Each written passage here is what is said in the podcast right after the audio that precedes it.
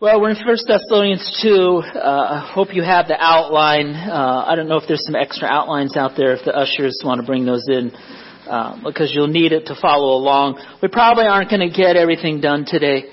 Uh, this is one of those times when there's just too much uh, in these few verses. You know, we had some of the men got together for breakfast yesterday at Denny's. We had a good time. Uh, but I sat with Dennis and uh, Elijah and the little one. What's your name? Isaiah. Yeah, that's right. I'm kidding.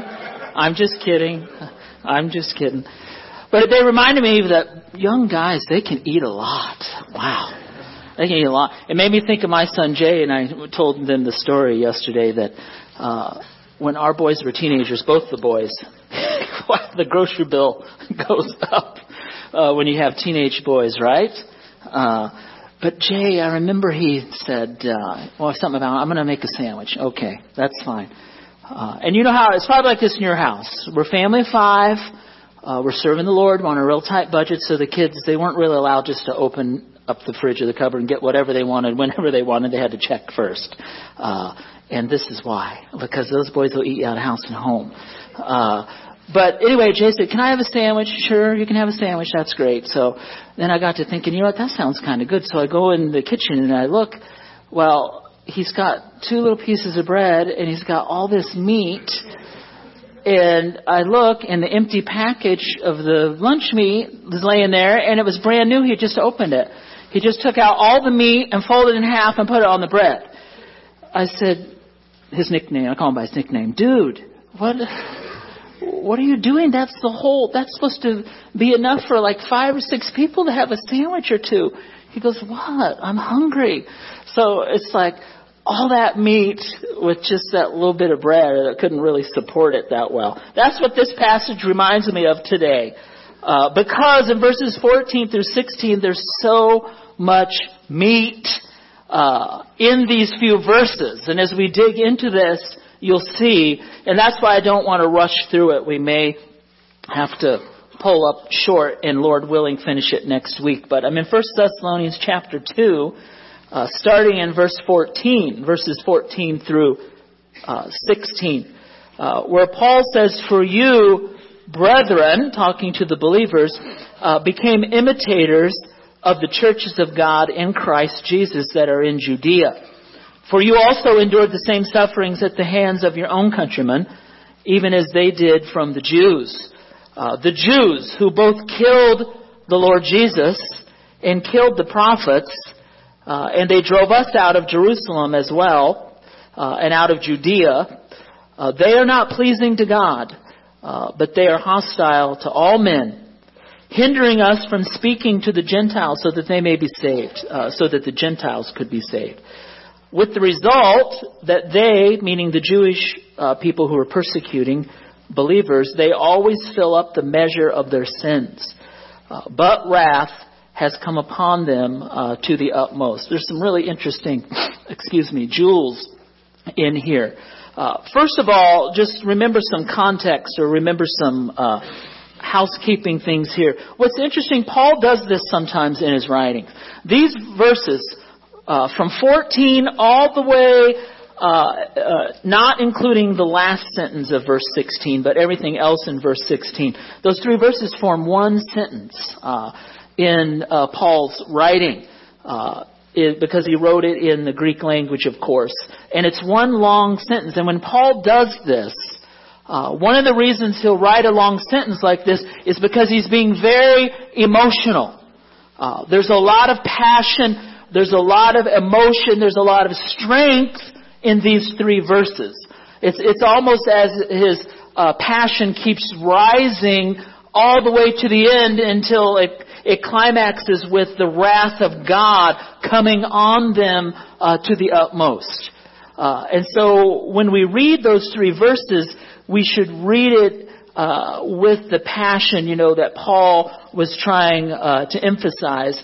Uh, and we'll hit on it more in a moment. But for instance, in verse 15, uh, we read, uh, who both, I mean, there's some really strong verbs in these three verses. Uh, who both killed the Lord Jesus uh, and the prophets. Uh, but in the language, as we dig it out and study it, it actually reads uh, more like this.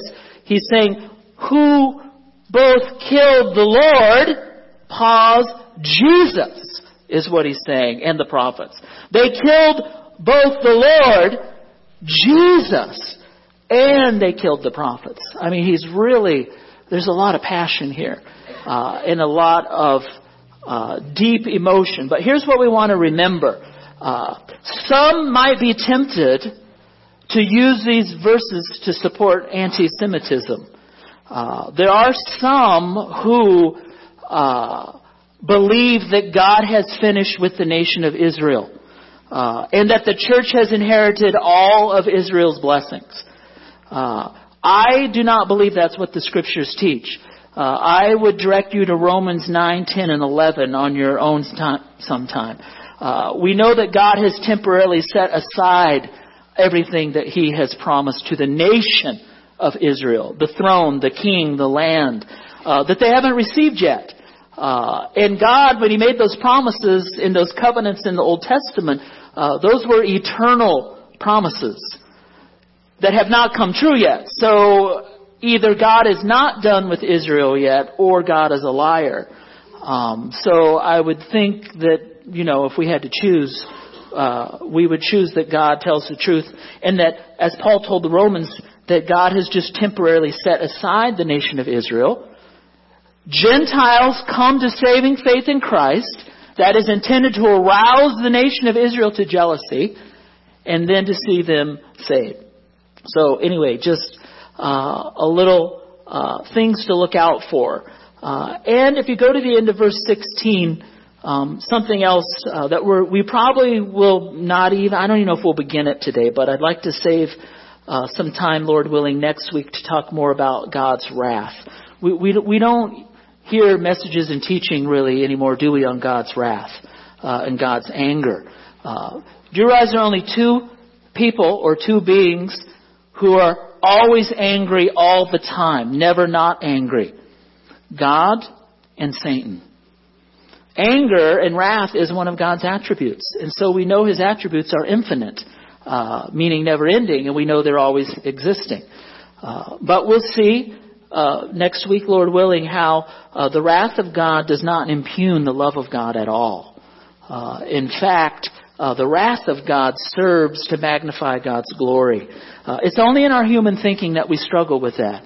And, and, to be fair, you know, that's an honest struggle. How can a loving God allow people to go to hell? That's a tough question. Uh, and I've had people ask me even recently, if God is a loving God, why do such evil things happen? and we'll see a little bit about that. See, all that is wrapped up in these three seemingly innocent verses. Uh, but we'll dig it out. We'll just start digging today.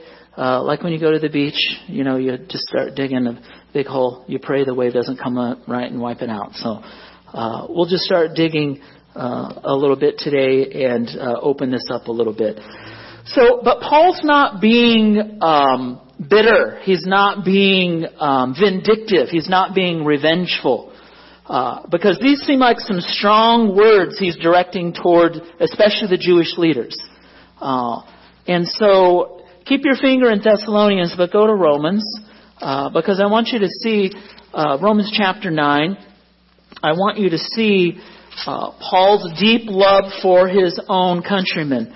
And by the way, here's a principle. Uh, let's not forget application. We have not fully learned until we have applied what we have learned. Uh, that sometimes love means speaking the difficult things that people don't necessarily want to hear. And by the way, that's why we don't hear teaching on the wrath of God and the anger of God and the doctrine of hell anymore. It is because people don't want to hear it. Um, we would rather hear that love wins. Yes, that's a veiled jab at someone, but we'll just, you figure that out. All right. Okay.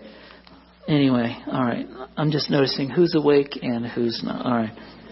Uh, chapter 9 uh, of Romans, verses 1 through 5. Paul says, I'm telling the truth in Christ. I'm not lying. My conscience testifies with me in the Holy Spirit that I have great sorrow and unceasing grief in my heart.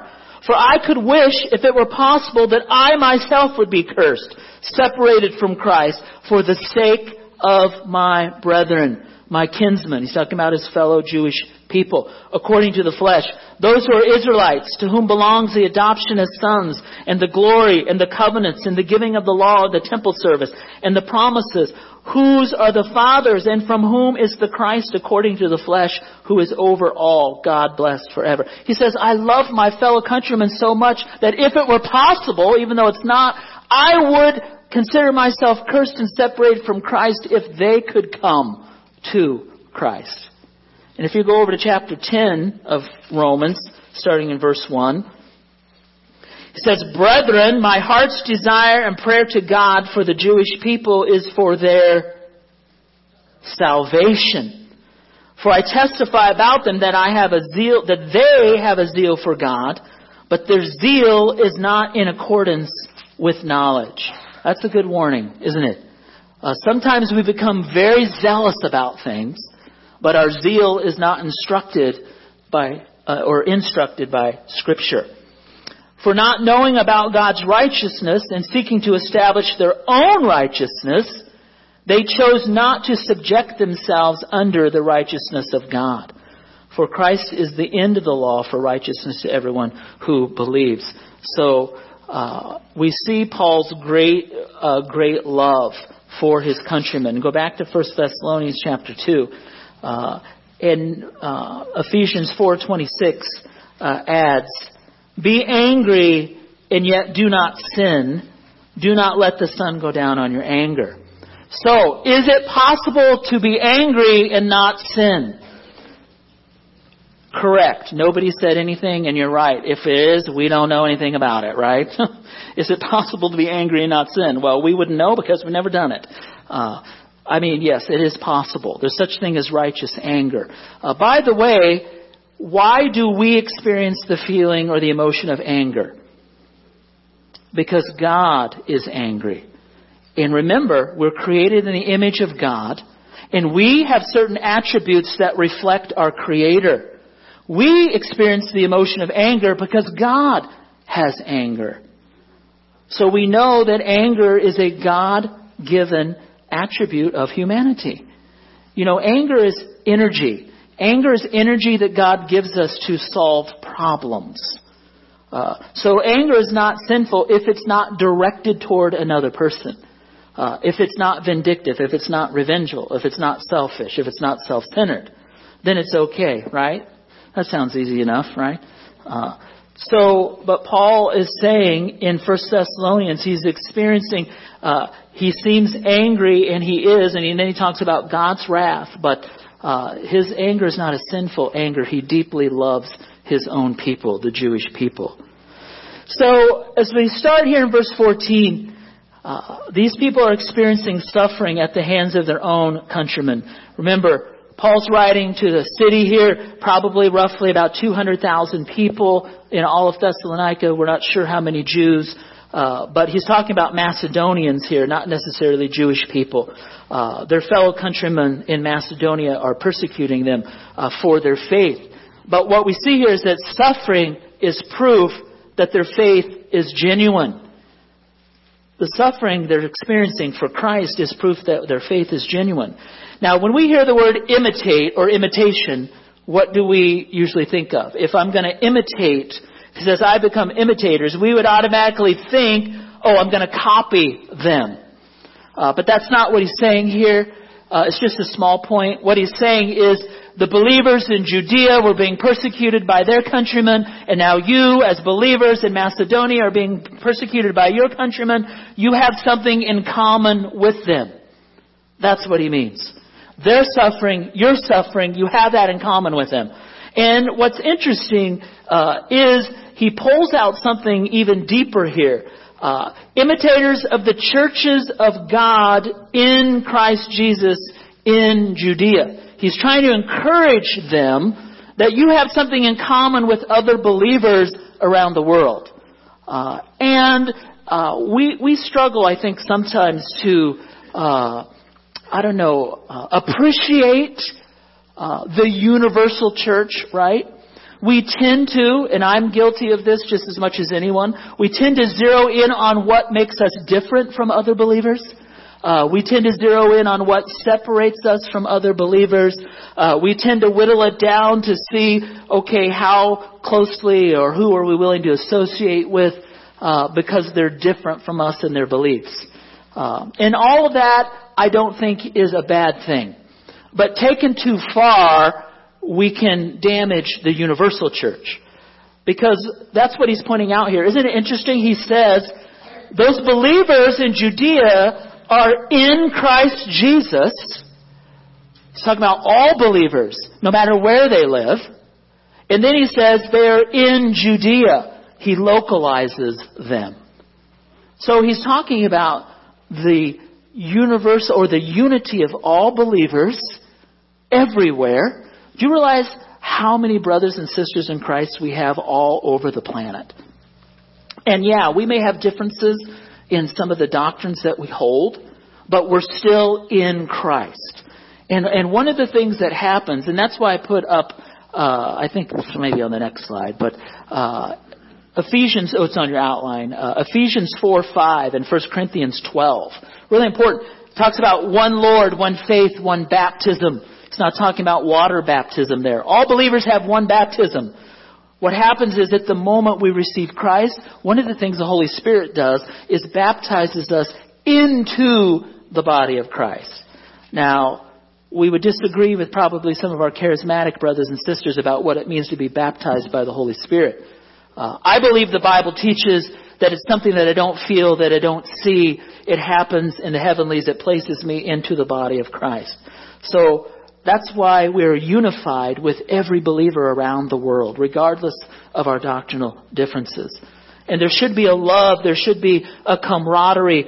Uh, have you ever met other Christians who were, have you ever spoken with Christians who aren't grace brethren? I, anyone brave enough to admit it? Yeah? Okay. All right. I'm just checking, just checking. So, of course, right? It's wonderful when you run into a believer, right? Uh, you just meet them when you're out and about, and then all of a sudden you realize uh, that you're both born again, and uh, you have wonderful conversations. Even though, uh, you know, I've met quite a few because we live in Buena Park. I've met quite a few uh, Korean believers, a vibrant, vibrant church among the Korean community, both here in the states and in uh, South Korea. Uh, so, yeah, we have that in common, don't we? That love of the Lord Jesus Christ. Uh, they're in Christ, but also, he says not only are they unified by the Holy Spirit in Christ, but these believers are in Judea, pointing to the local church, the local, local bodies, local assemblies. What's interesting here is that Paul's pointing out, uh, uh, you know, for us Christians, we have a spiritual geography and we have a heavenly geography, so to speak. We have an earthly existence but here, he's trying to remind us of that higher hidden life that we have in Christ. In Colossians chapter 3, those opening verses, uh, it's before 1 Thessalonians. If you just flip back a couple pages in your Bible, uh, or flip your finger a few times on your screen, I guess. Uh, living in a different age now. Uh, Colossians chapter 3, verse 1 Therefore, if you have been raised up with Christ, keep seeking the things above, where Christ is seated at the right hand of God. Set your mind on the things where? Above, not on the things that are on earth. For you have died, and your life is hidden with Christ in God. Now that's, that's some really interesting, that'd be a great rabbit trail. We don't have time.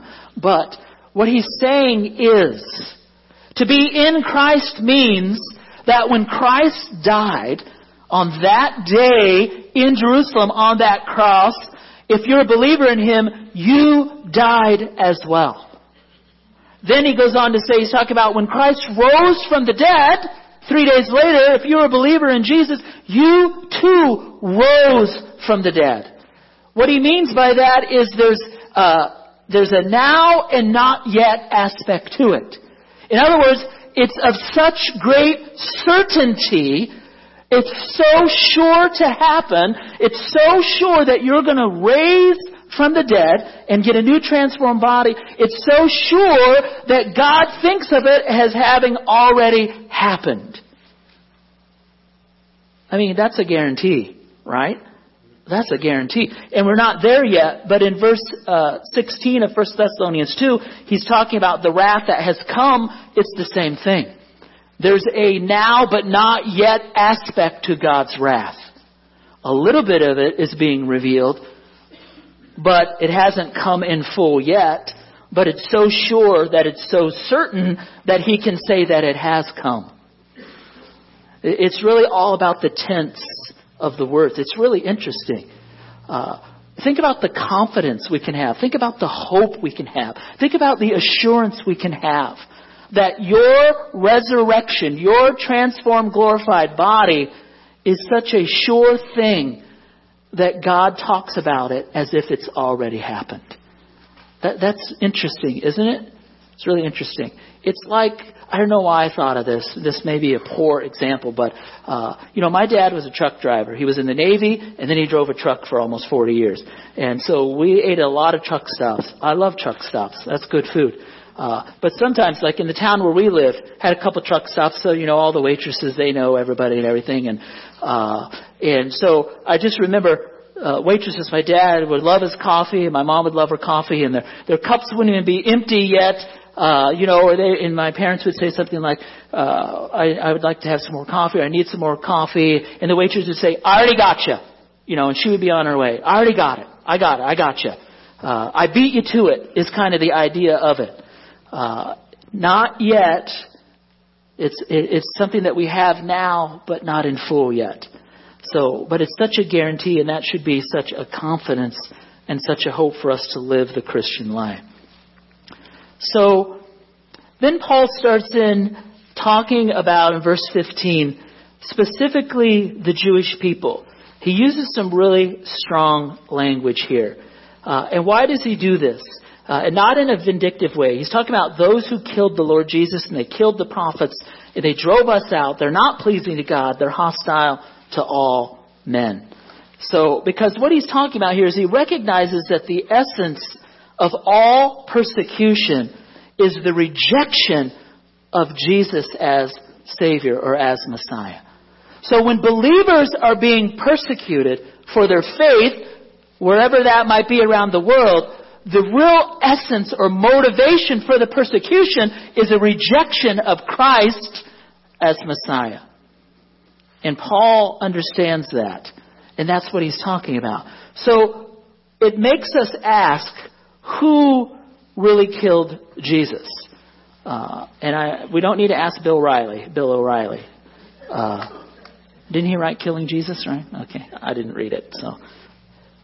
So that's what Paul's asking. We say, who really is responsible for killing Jesus? Now, this is interesting what Paul's pointing out here. Because we know these are all testimonies of Scripture when it comes to the murder of our Lord. We know that the scriptures say the Roman soldiers killed Jesus, right? It says that Jesus or Judas was responsible for killing Jesus. Then Pilate is implicated because he could have released Jesus. In fact, he wanted to release Jesus, but he caved into peer pressure and decided to hand him over. Caiaphas, the Jewish high priest, is told, uh, we're told in Scripture, is responsible for killing Jesus. Then we see elsewhere that the scribes, and I put all the Scripture references on your outline, the scribes, the priests, the rulers, the Pharisees are all charged with killing Jesus in the Scripture as well the Jewish population, the Jewish people. So you have all of these people held responsible. So go to John chapter 19 with me. John chapter 19. Paul says they are responsible for killing the Lord Jesus. John chapter 19, starting in verse 8. Therefore, when Pilate heard this statement, uh, he was even more afraid. And he entered into the praetorium again and said to Jesus, Where are you from? But Jesus gave him no answer. So Pilate said to him, This is really interesting. You don't speak to me? Do you not know that I have authority to release you and I have authority to crucify you? Then Jesus answered, You would have no authority over me unless it had been given you from above. For this reason, he who delivered me, that could be a reference to Judas or a reference to Caiaphas, has the greater sin. And so Pilate makes every effort to release him. But the Jewish people were crying out, if you release this man, you're no friend of Caesar's. So what do we see here? So who's responsible for killing Jesus? All of those people are responsible or held accountable. But it's interesting, isn't it? Uh, if you go back to 1 Thessalonians 2, and the context is he's trying to encourage these believers who are suffering for their faith. And what does he encourage them to do? Look at the Lord. If you're struggling, if you're being persecuted for your faith, observe how the Lord Jesus responded to that persecution. So even in the worst evil, or even in the worst circumstances, evil cannot escape the sovereignty of God, right? Because Pilate was saying, I can have you put to death, or I can release you. I've got all the power. And Jesus said, probably not this way, but he said, uh uh uh. You only have power because my Heavenly Father has allowed you to have that power. I've got news for you, Pilate. You're not in charge. My Heavenly Father is in charge. Which means Jesus was standing there of his own free will. He could have left anytime he wanted. And notice how that when Jesus is confronted, this is all throughout the Gospels, when he's confronted with either opposition or confronted with evil, what does he do? He takes solace in his Father's sovereignty. Wasn't that what she was just singing about? When there are mountains that I need moved and they're not moved, you know, and all those other things, what am I going to do? I'm going to trust in you. And that's the example that Jesus set, right? Again and again and again in his life, we see he's preaching, he's teaching, he's healing, he's wanting to bring people into the kingdom of God, and at every turn he's being opposed, he's being threatened, uh, they try to kill him, uh, they all these types of things. What does he do? He just turns and he trusts that his heavenly Father knows what he's doing. Yeah, I can see it on your face. You're like, mm, what's my other choice? Uh, yeah, I mean, it's it's hard, it's tough, isn't it? Uh, and I like First Peter chapter two because it talks about when Christ was reviled, he did not revile in return, but he entrusted himself to the one who judges righteously. Because we're tempted, right? When we're wronged, we're tempted to lash out. We're tempted to take revenge. We're even tempted to escape or avoid. And what did Jesus do? Jesus engaged and he trusted his Heavenly Father. What's in a name?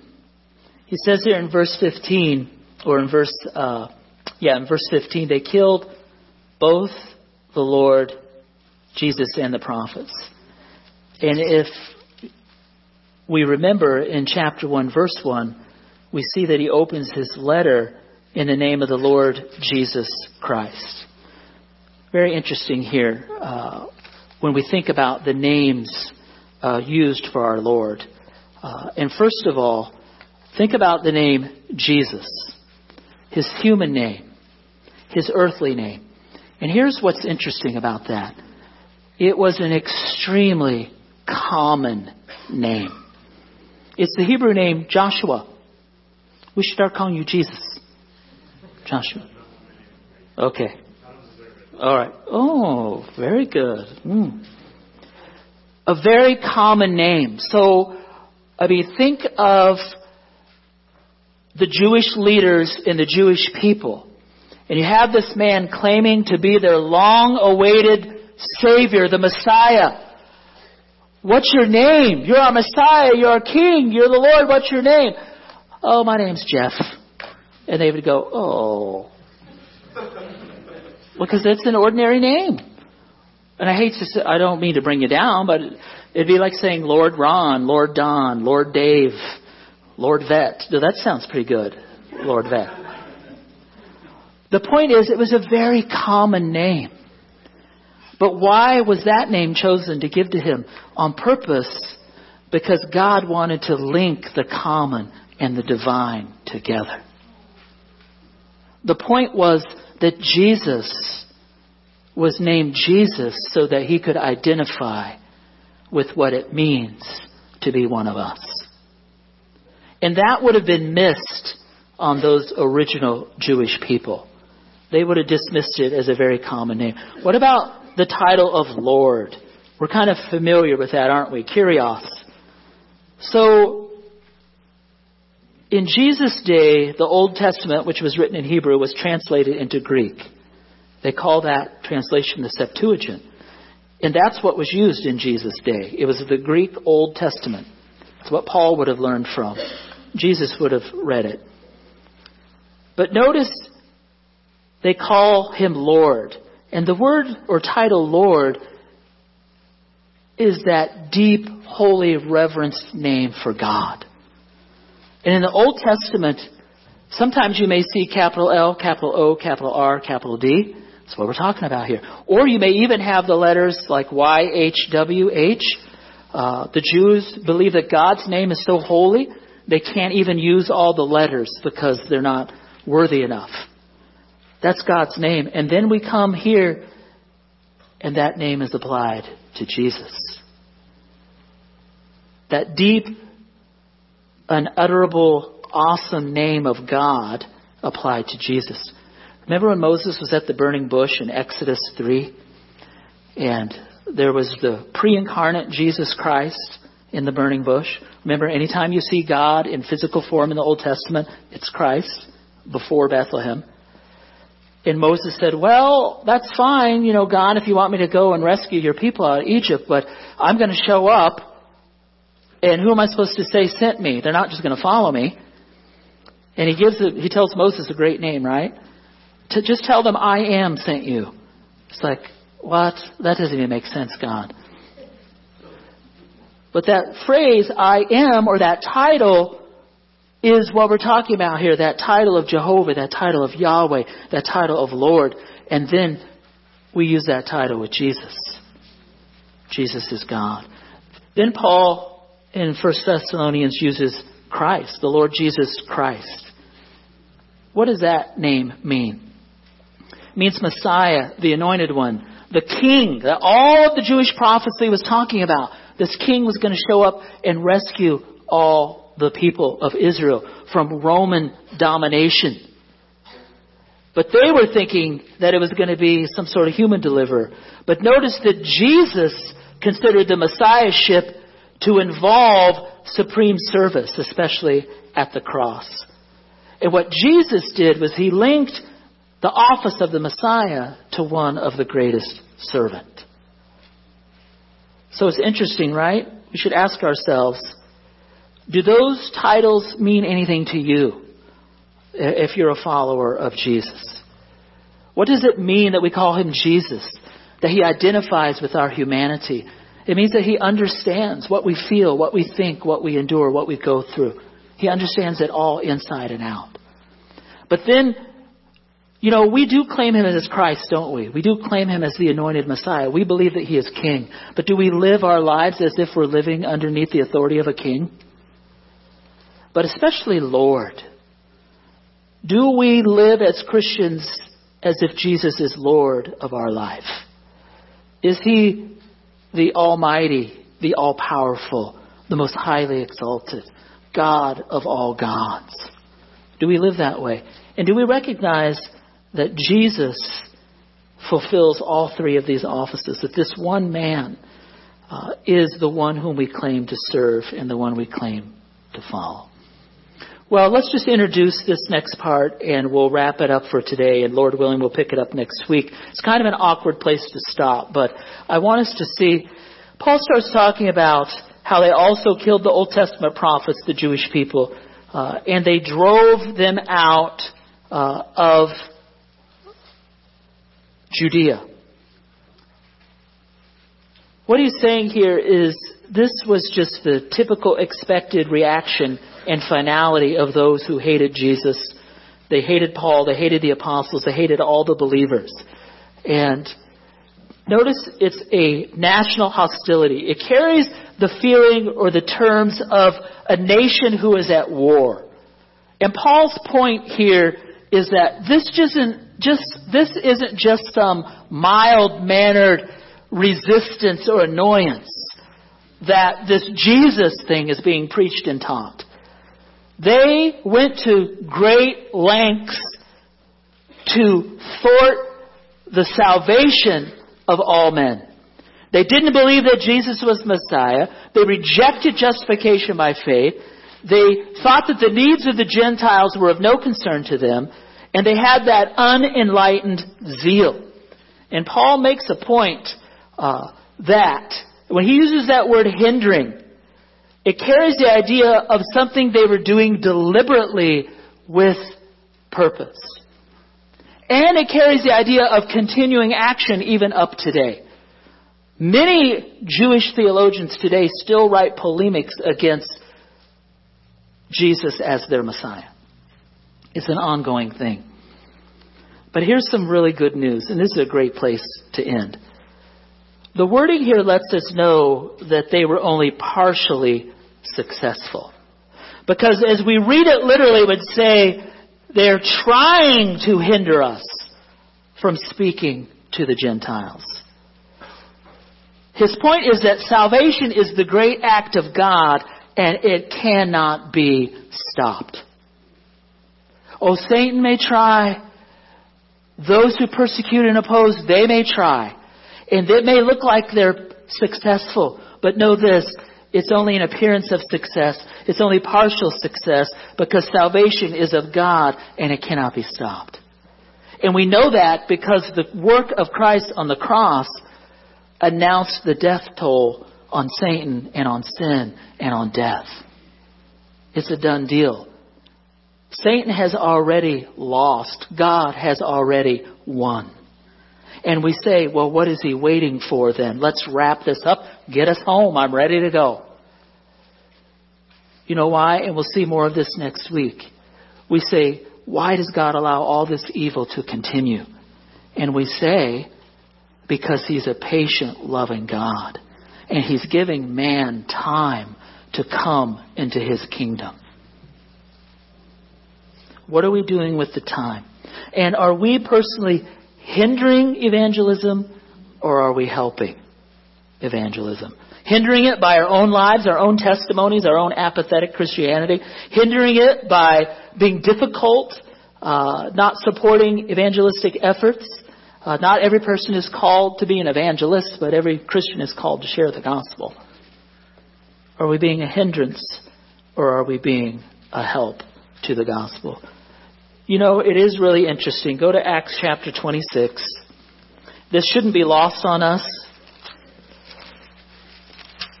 Paul becomes a believer, but who was Paul before he became a believer in Jesus? He was Saul. He was Saul named after King Saul, which probably, which I don't know uh, if that was very flattering. Acts chapter 26, look at verse 9. This is Paul speaking. So then I thought to myself that I had to do many things, what? Hostile to the name of Jesus of Nazareth. And this is just what I did in Jerusalem. Not only did I lock up many of the saints in prisons, I received that authority from the chief priests. But also, when believers were being put to death, I cast my own lot against them. Isn't that amazing? That tells me that there is no one too far beyond the saving hand of God. Here's Saul saying, Yes, kill those Christians. I want to help kill those Christians. And now here he is saying, I am a Christian. So there's some irony here. Verse 11 as I punished them often in all the synagogues, look, look what he said. Does he say, I forced them to blaspheme? I tried. I tried to force them to blaspheme. And then being fiercely enraged because it didn't work, I kept pursuing them even to the foreign cities. Folks, let's not get discouraged in the face of opposition.